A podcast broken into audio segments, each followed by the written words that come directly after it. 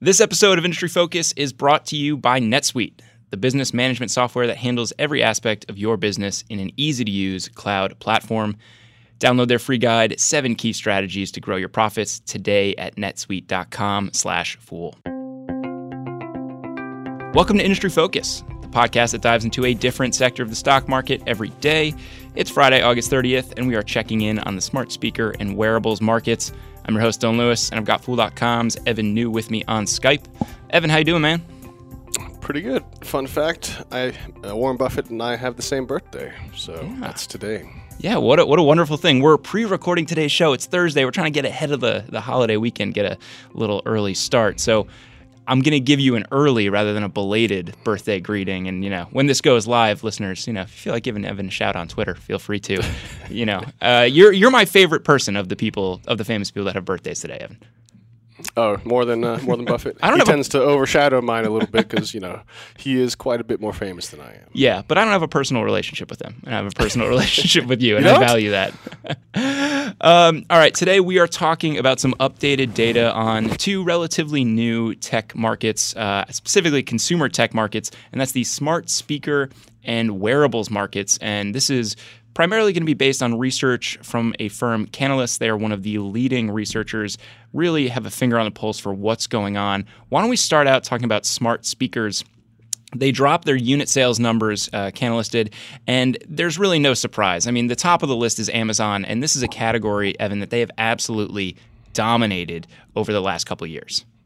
Right. I mean, I would even go as far as to say they created the category. I mean, when they came out with their Echo um, you know, way back when. I mean, that was such a revolutionary device. It just created this entire new category of smart speakers that people like to use with their voices and, you know, tap into Alexa to control their, you know, smart home devices, you, you know, listen to music streaming, all sorts of stuff. So they have been able to really maintain their lead. I think only a couple of times have they blipped into like a number two spot, but for the most part, they're they're always you know uh, number one by a healthy margin. Yeah. So for for them, business as usual. Uh, I think they sold about 6.6 million shipments during Q2. Good for about 25% of the market. Even with more people coming into the space, they maintain their market share, which is pretty impressive. Um, we've talked about it quite a bit on the show before, but it's worth mentioning. You know, the the smart speaker strategy for them, it's not a consumer hardware play. I mean, sure, like they love selling these things. They probably sell them at or near cost. You know, maybe a small margin there. But the reality is that this is plugging into a much larger ecosystem play for Amazon. It's not so much about the devices. Right. I mean, they want they want you to you know buy things with their voice for, for Prime members. They want you to ideally they want you to use Amazon Music streaming, but in reality, probably not very many people do. Uh, but it, they do definitely have a, a, pretty good smart home ecosystem as well, uh, which I think really just kind of entrenches people and gets them kind of behaviorally used to using Alexa. There was a, a, bit of a surprise looking at the number two player in the space by shipments. Uh, at 4.5 million shipments, Baidu took silver.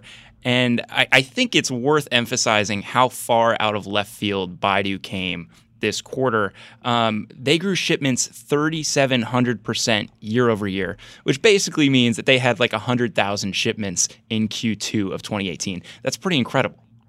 Right. So it is coming off a very small base because they were barely in the market a year ago, but they've been over the past year, you know, to 18 months, they've been really putting out a bunch of these different types of devices to, you know, a lot of different form factors. So um, they're doing some of these smart displays, also some of these kind of smaller portable speakers. So kind of like, you know, like what Amazon is doing with releasing a bunch of different things at different price points, different form factors to really uh, offer something for everyone. And looking at China kind of broadly, you know, some of the other big players, the names that people know, Alibaba and Xiaomi, both of them also on the list uh, for major manufacturers. They're in fourth and fifth by units, respectively. Um, China's seeing a pretty crazy growth story with smart speakers. You know, you go back to late 2017 and the market was like kind of just getting started. I think, according to numbers from Canalys, they're about 50% of global shipments right now. I think they're a little bit more than that. So, so China overtook the U.S. earlier this year as the largest smart speaker market in the world by unit volumes. So, I think that is still true today, because uh, the U.S. market is kind of maturing. So, it's kind of you know showing a little bit of weakness. And I think their numbers show that the U.S. market you know dipped like two percent or something. And not not nothing too scary, but you know not growing as quickly as like places like China, where you know, adoption is really soaring and, and you know, it's a much larger uh, market by population, and they're just now starting to get on this trend. And I think even for Amazon and Google, uh, who was formerly the number two bestseller by units, um, most of their, if not, uh, I think about half, 50% of their unit sales are international sales. So when we see the US market start to mature a little bit, you mentioned that small dip that we saw year over year, they are going elsewhere to find growth. Uh, Amazon was able to do that looking at the data, looks like Google is actually one of the only major suppliers that experienced a year over year drop. Right, they're, they're definitely looking outside the U.S. now uh, to really you know look for growth elsewhere. Although you know both Amazon and Google don't really have good inroads into China, which you know is, is tough for them because it is such a big market, and which is why we see you know these Chinese companies, like you mentioned earlier, really you know, climbing these charts because you know they're able to capitalize on all on all that demand in China. Baidu definitely stole the show, at least from my perspective, looking at all this data. And you look at the strategy, it's very similar to Amazon. You know, smart speakers are not the core thesis for Baidu. Um, and if you're looking at the revenue contribution here, uh, they lump all this into other revenues, as a lot of other major tech firms do, which is just like the most frustrating thing in the world if you're trying to pinpoint what's going on with the financials. The other stuff that's in there, cloud services, and then they have the revenue from their streaming property, iQIYI. So all told, that other other revenue segment is about a quarter of revenue, um, but it grew 44% year over year in the most recent quarter.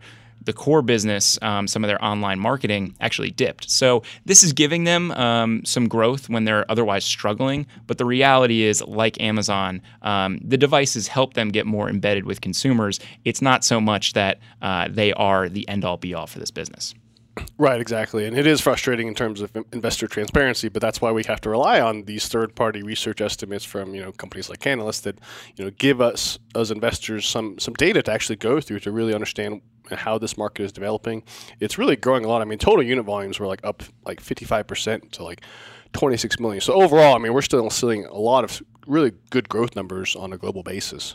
You know, there, there's one company that I think we would typically expect to have mentioned in a discussion about consumer technology, noticeably absent from this discussion so far, uh, and that's Apple. And it's kind of wild to think, you know, we're talking about all the big tech names, talking about a lot of companies that traditionally are strong in hardware. Um, Apple's not mentioned, Samsung's not mentioned either. Apple has really dropped the ball on the smart speaker stuff, in my opinion, and pretty badly. I mean, their their whole thing has always been, you know, we don't we don't want to be first, but we just want to be best, and they don't really care if they're a little bit late to a market.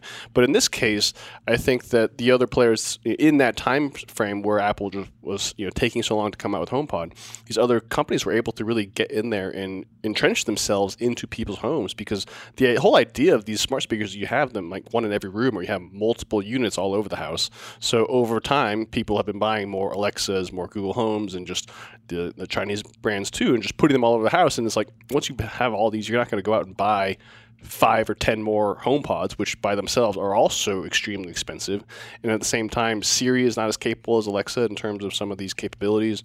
So I, I really think they kind of dropped the ball pretty badly, uh, and I don't really see them coming back really frankly, in a meaningful way. Yeah, I, th- I, think it's really hard if you're a consumer to look out at something that you're not 100% sold on the use case for. In the you know in the case of a smart speaker, and maybe something that you kind of want to test first, and say, yeah, I'm going to go out there and buy a $300 product. You know, I think most people are willing to make that leap with something that costs $50, $75 but to drop 300 bucks when Siri has not necessarily been the greatest uh, smart assistant out there um, is a bit of a stretch, and that bears it out really in, in the unit shipments that we see. The the one counter argument I'll mention is that you know Apple does have the ability to have a uh, you know uh, a device in most people's pockets, particularly in the United States. You know, they have such great penetration in the U.S. smartphone market that if they are able to make Siri better, um, there may be some voice assistant play that they may be able to do there rather than have to have something installed in every single room in a house.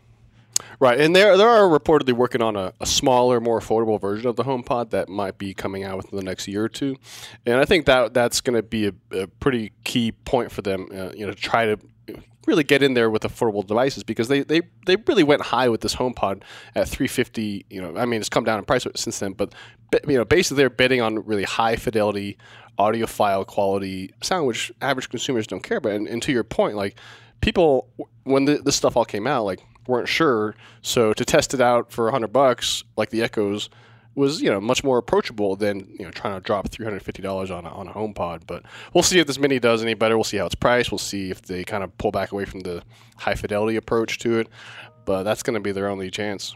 Yeah, I, I think that this difference really speaks to the different business strategies for the likes of Apple, who is a primarily consumer hardware oriented company and you know Amazon or Google, where Amazon, Google can very comfortably know that they are you know going to be the platform business. You know they have the e-commerce, they have the media, they have they have all these different things that they can then throw right on top of an installed base. Um, Apple has that to some extent, but it's a much smaller portion of the pie, and most of their money is coming from devices. If they're going to sell devices, and they're generally a premium product business, they need to have that across their entire portfolio.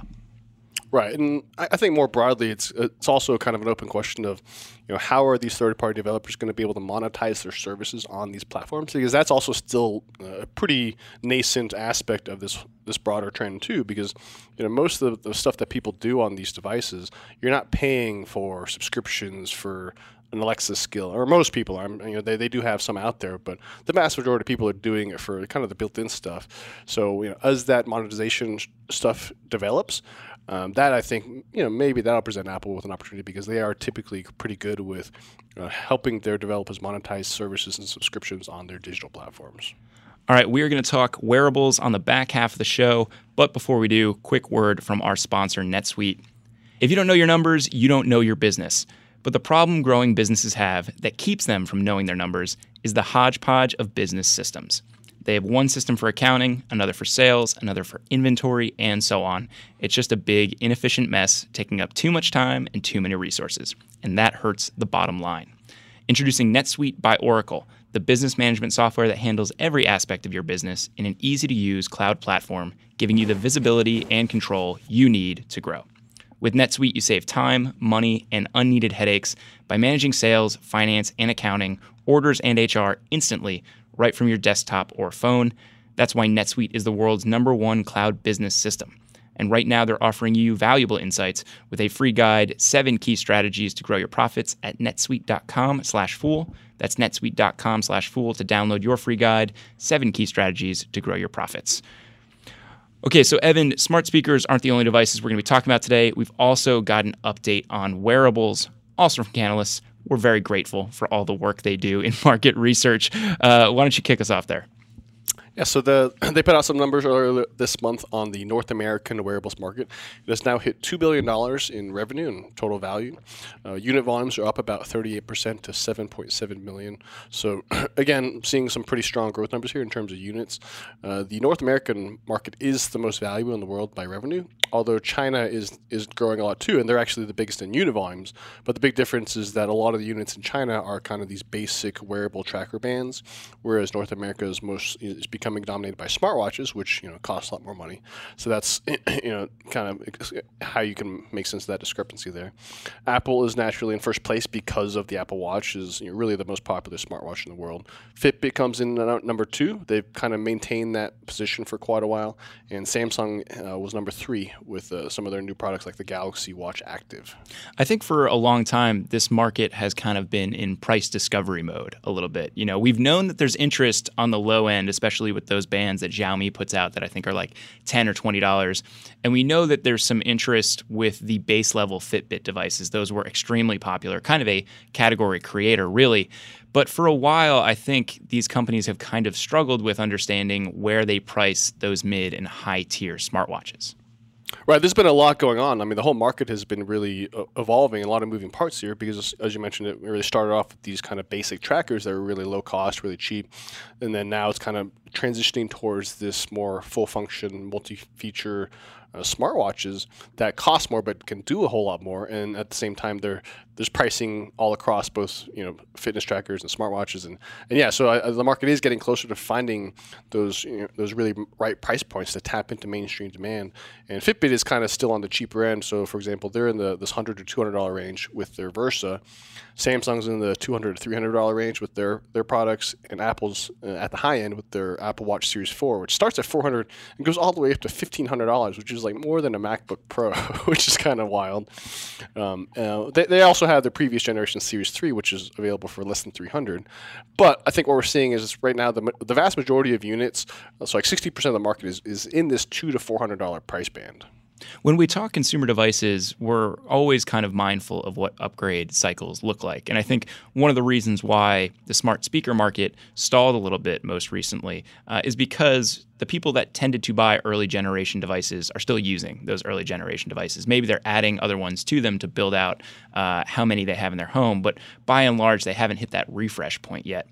I was kind of wondering where that was going to happen with wearables as well. It seems like these companies are adding functionality, and that's what's driving a lot of the growth because a lot of these devices still work. Right, exactly. And that's a good point with the smart speakers because smart speakers technology hasn't really changed as quickly over the past couple of years compared to something like wearables, where uh, a big driver right now is cellular connectivity and uh, you know, having a lot of health information on the smartwatch. Uh, I was actually kind of skeptical back when Apple first put cellular into the Apple Watch because I didn't think it was kind of that necessary. And you know, the smartwatch doesn't use that much data, but it still costs you know an extra five or ten dollars on your monthly bill.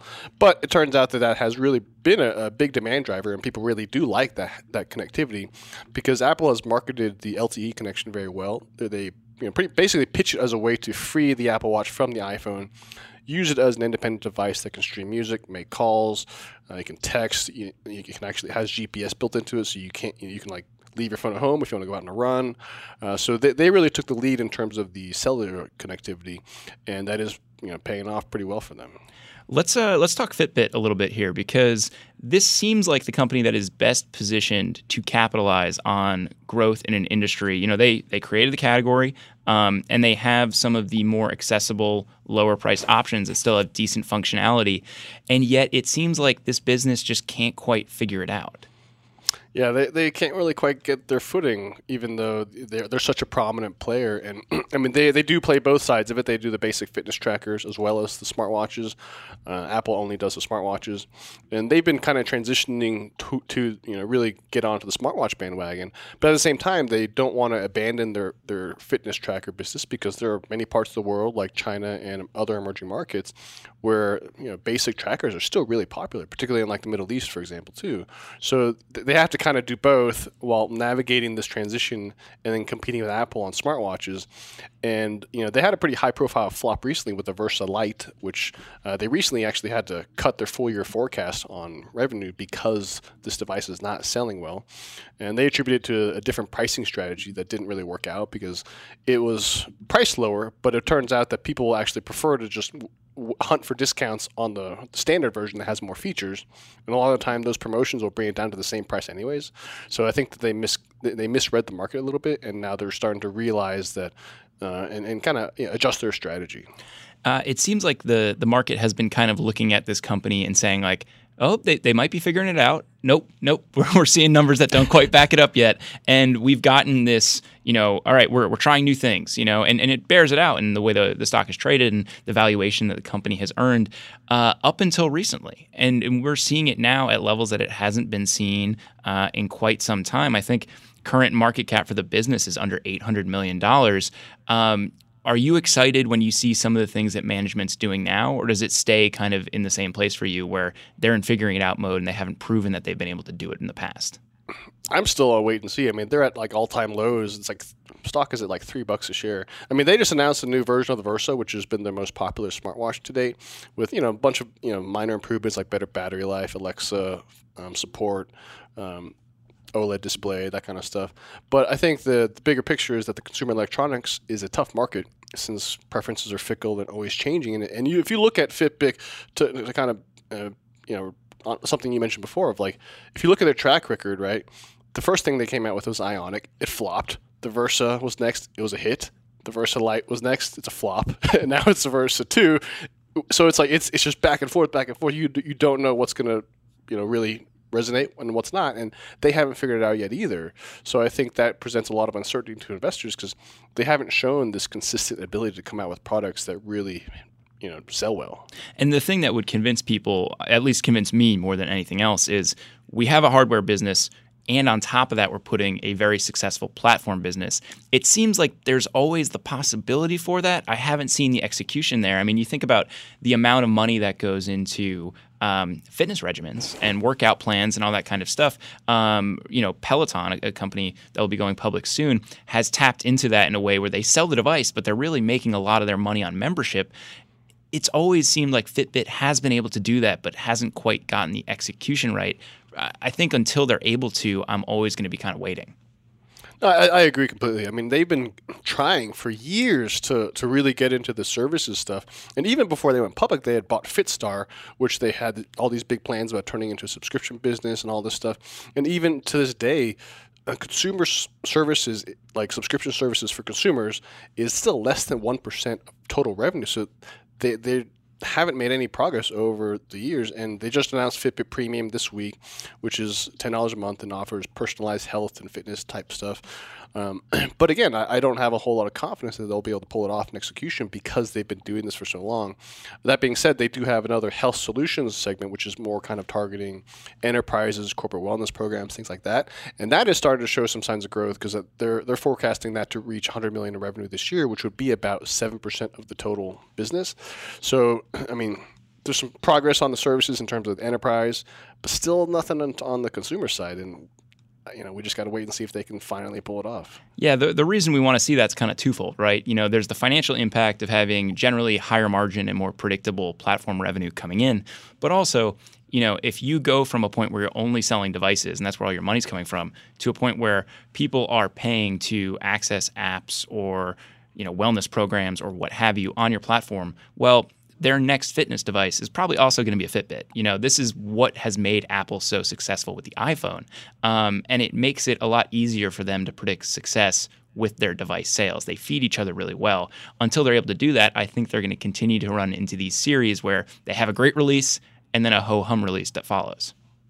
Yeah, exactly. And I mean, think the, the, they're trying to really diversify away from relying so much on hardware, which they've always have done in the past. And you know, they've said that they're kind of going to accelerate their development cycles to get onto this kind of annual cadence of refreshing on an annual basis, which of course is not unlike what Apple does, but it gives them more a little bit more visibility, kind of uh, helps them smooth out the seasonality or at least plan better for the seasonality of it, uh, because the consumer electronics market is so reliant on upgrades and what's the newest thing. Consumers just want the newest, shiniest thing. So, you know, being able to really come out with you know that in a regular cadence is what they need to do. But at the same time, because they don't know, they haven't proven uh, an ability to consistently do that. That's why they're trying to turn to the services stuff to kind of smooth it out eh, on the, on the other side of the business. I think every time we've checked in on this company, we've been kind of doubtfully watching from the sidelines. It sounds like that story continues, Evan. Yeah, pretty much. I mean, I, I've never really had an interest in touching this stock. I think it's very interesting, like because the, the market itself of wearables is interesting. But I'm still I'm still not interested. Yeah, I am right there with you. Um, thank you for pre-taping today, and I hope you have a really nice birthday on Friday. Yeah, Thank you. Um, and I hope you have a good Labor Day weekend, as does our producer, Austin Morgan, and all of our listeners. Maybe you're listening to this episode while you're on a Labor Day weekend road trip. Hope you have a good time. Listeners, that does it for this episode of Industry Focus. If you have any questions or you want to reach out and say hey, you can shoot us an email over at industryfocus at fool.com or you can tweet us at MF Industry Focus. If you want more of our stuff, subscribe on iTunes or you can catch some videos from the podcast and some additional content over on YouTube. As always, people on the program may own companies discussed on the show, and the Motley Fool may have formal recommendations for or against stocks mentioned, so don't buy or sell anything based solely on what you hear. Thanks to Austin Morgan for all his work behind the glass today. For Evan Niu, I'm Dylan Lewis. Thanks for listening and Fool On.